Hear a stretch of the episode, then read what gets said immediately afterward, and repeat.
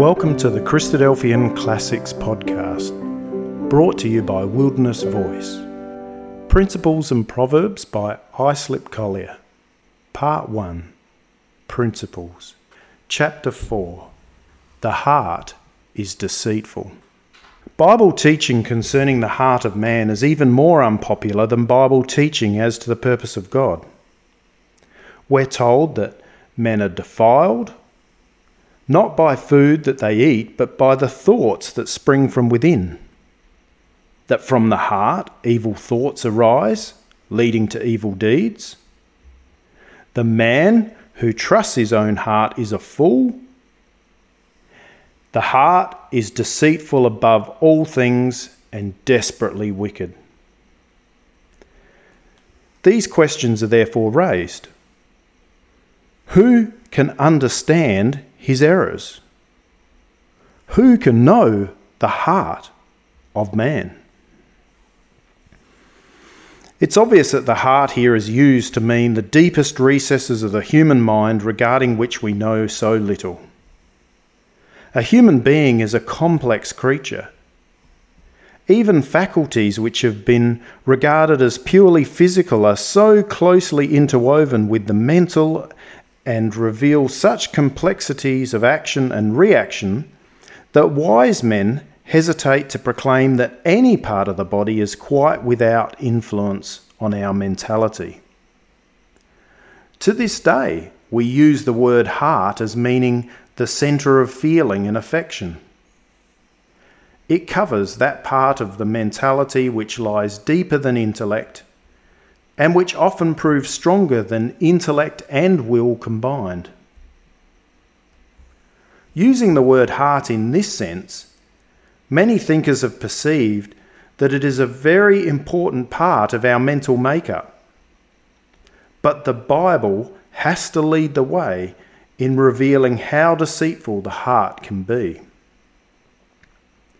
Once warned, we should experience no difficulty in seeing what the scriptural condemnation means or in finding illustrations of the truth taught. Nearly all the wars and disputes and wrangles that have disgraced mankind come from fleshly lust, more or less disguised with the palaver of the heart's deceitfulness. The higher the plane on which men profess to act, the more deceitful the heart becomes, for more disguise is needed. The Huns taking possession of Roman cities would probably not trouble to deceive themselves as to their objects.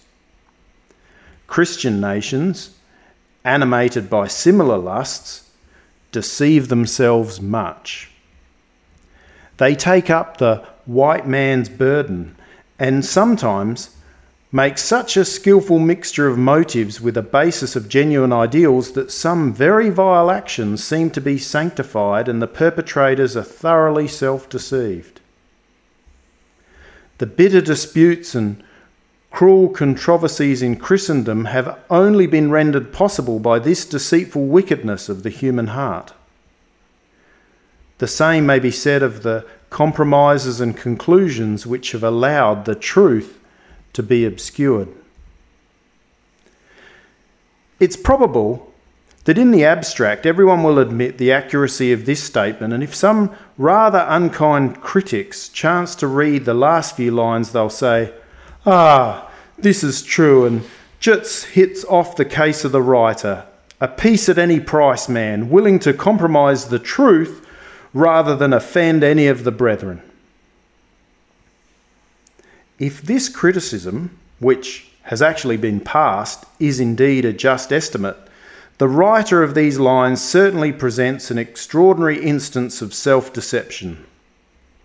He has greatly admired the peacemaking capacity of some who have gone to their rest, but he has never been conscious of much natural aptitude in that direction.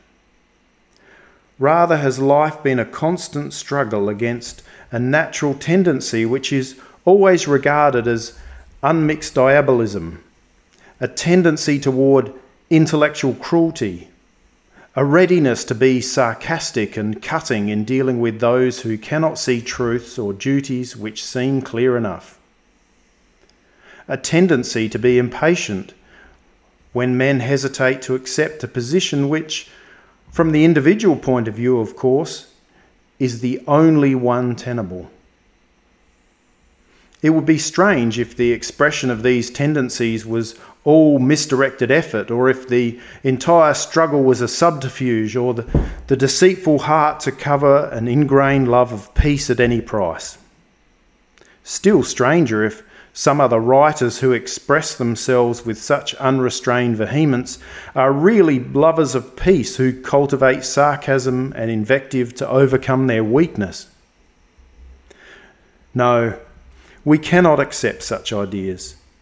There are some laws which govern the heart's deceitfulness, and one of them is that our wrestlings with the devil we shall overcome the obvious and easy deceits first.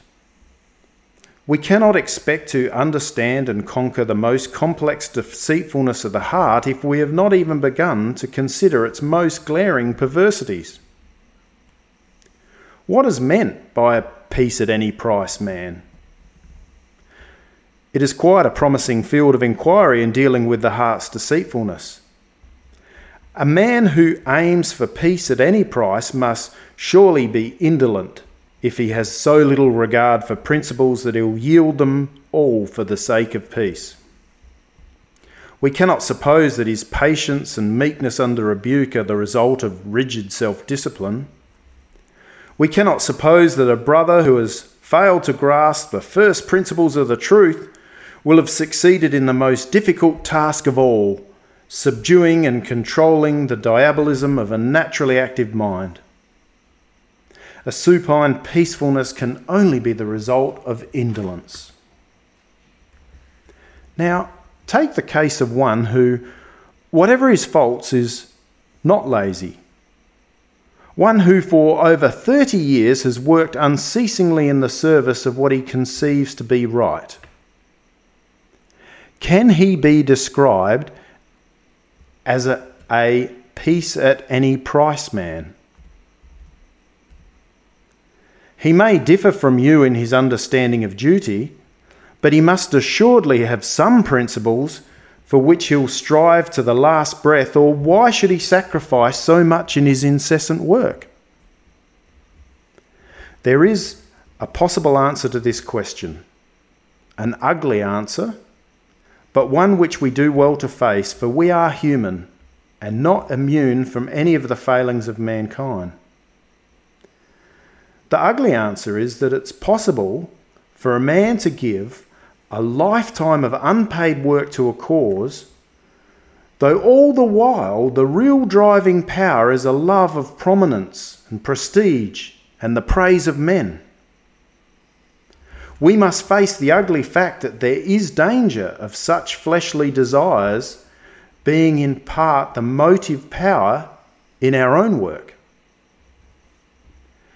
If such were the driving force, a man might be willing to sacrifice principles for the sake of peace.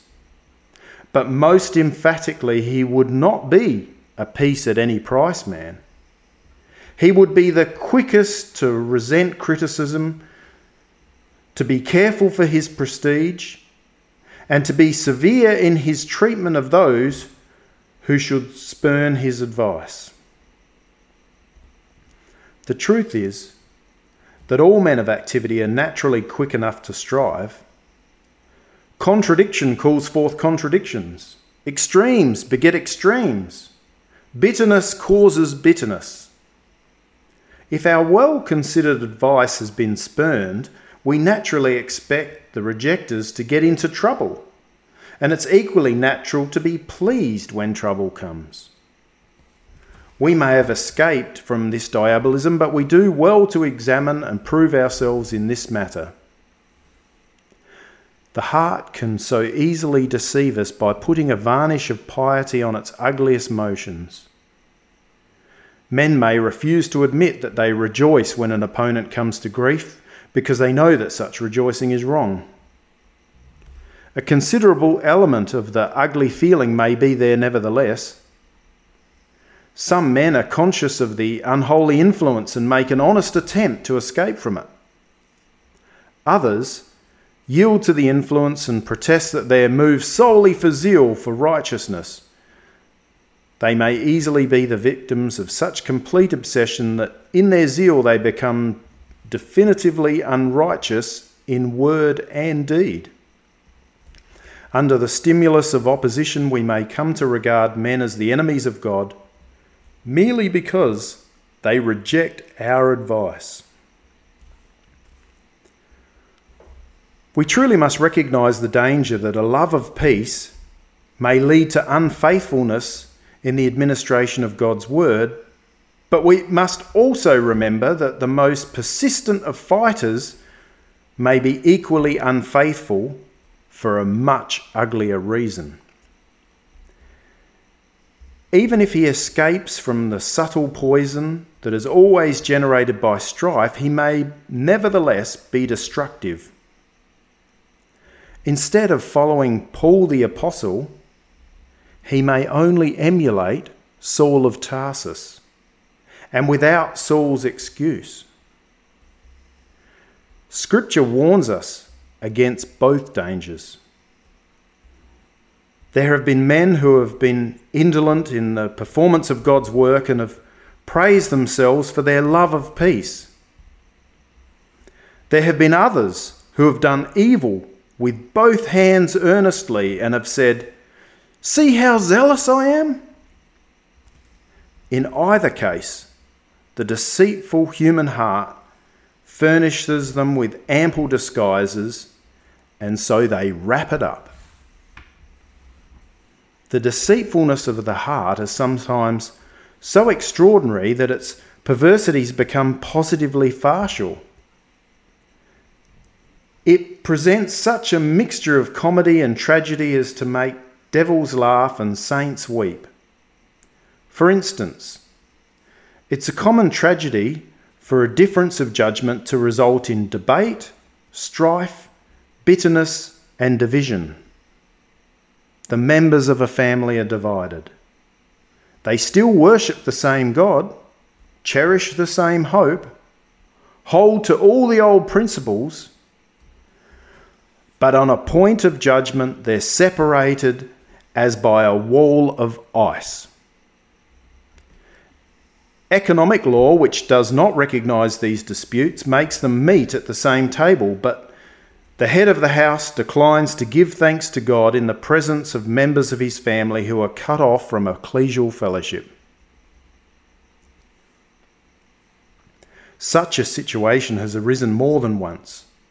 Indeed, under certain conditions, of a student of the heart's deceitfulness could expect it. What is the explanation? The stern parent who takes such a course would doubtless claim that it's a matter of principle. It is painful to him, but as a matter of conscience, he cannot give thanks to God on behalf of those who, by their unfaithfulness in judgment, have cut themselves off, etc., etc. If once again we adopt the method of testing these professions in connection with something remote from the prejudice and passion of controversy, the matter may be viewed in a truer light. Presumably, the Apostle Paul will be accepted as a model.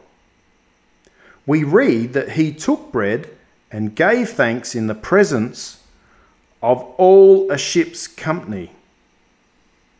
The all included a number of soldiers who were murderers at heart, as the context shows. Have we ever experienced any difficulty in understanding the apostle's action? Assuredly not. We recognize that in publicly giving thanks to the giver of all good, he was not associating himself with the evil men in the company. We have all acted in similar manner when business acquaintances have met at one table. We've given thanks as usual without feeling in any way compromised by the fact that the visitor was far removed from the one true faith, or perhaps not a man of faith at all.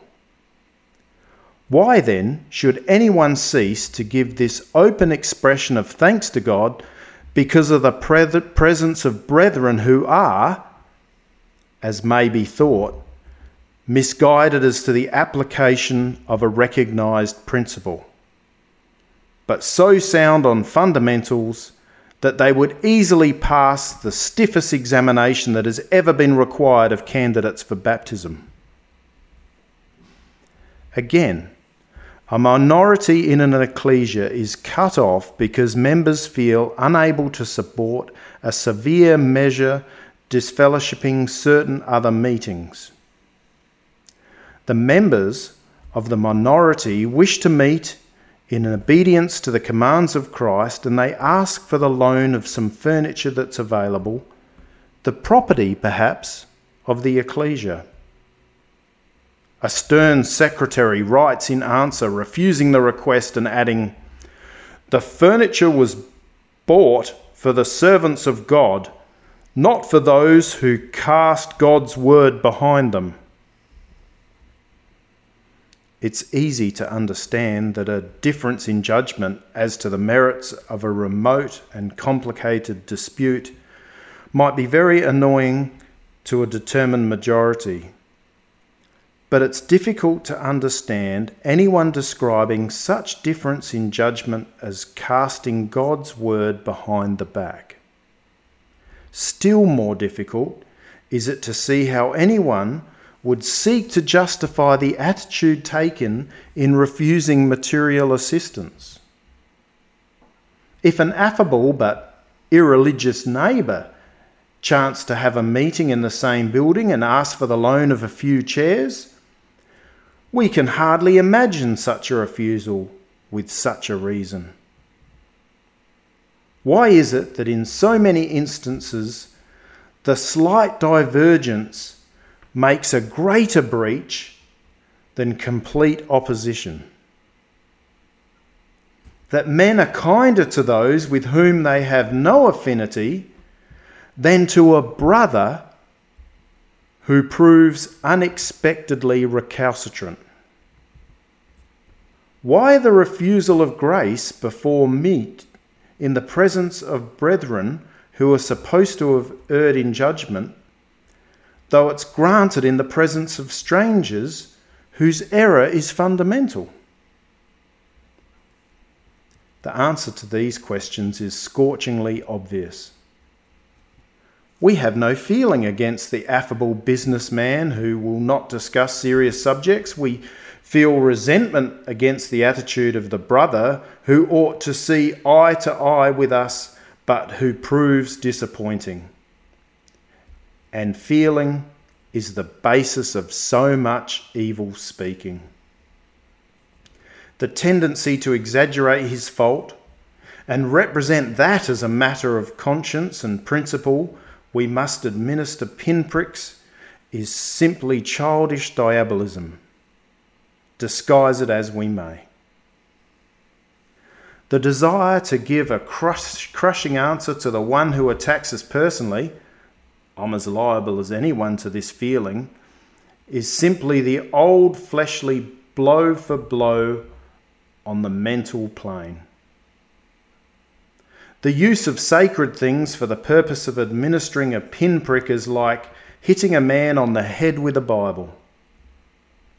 We must not plume ourselves on our refusal to give blow for blow if we simply apply the principle on the physical plane where we do not happen to put to the test.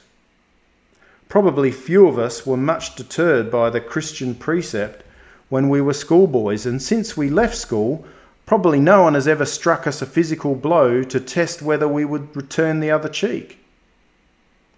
On the mental plane, however, we have had blows innumerable. How have we endured them? When a critic in making a personal attack, lays himself open to a crushing rejoinder which would do no good, however pleasant it might be to us and our friends, can we resist the temptation? Do we try? The deceitful heart will furnish us with ample disguise if we want it. We may hit back and persuade ourselves that our resentful feelings are all motives of zeal and piety. There's no end to the evil that might be wrought on such a basis. The commandments of Christ present an ideal so far above us that if we deceive ourselves sufficiently to start such evil work, we can easily find glaring faults in every man who presumes to judge us. Many, however, do try to strip the heart of its disguises and to apply the command, turn the other cheek, on the mental plane. They recognize that the feeling of resentment when brethren prove disappointingly obdurate is a fleshly feeling, and the inner man must be on his guard. If the feeling is denied expression, it presently subsides. How can we be angry with beings as frail as we know ourselves to be? Man is more than half mere feeling, even at his intellectual zenith. And in time of strife, he's far removed from the zenith. Only at the judgment seat of Christ will the secrets of the heart be revealed. There will be no feeling of resentment then for personal wrongs. If Christ can forgive our sins, it will be a sheer joy to find that He can also forgive others whose vision has been different and who have sinned in other ways.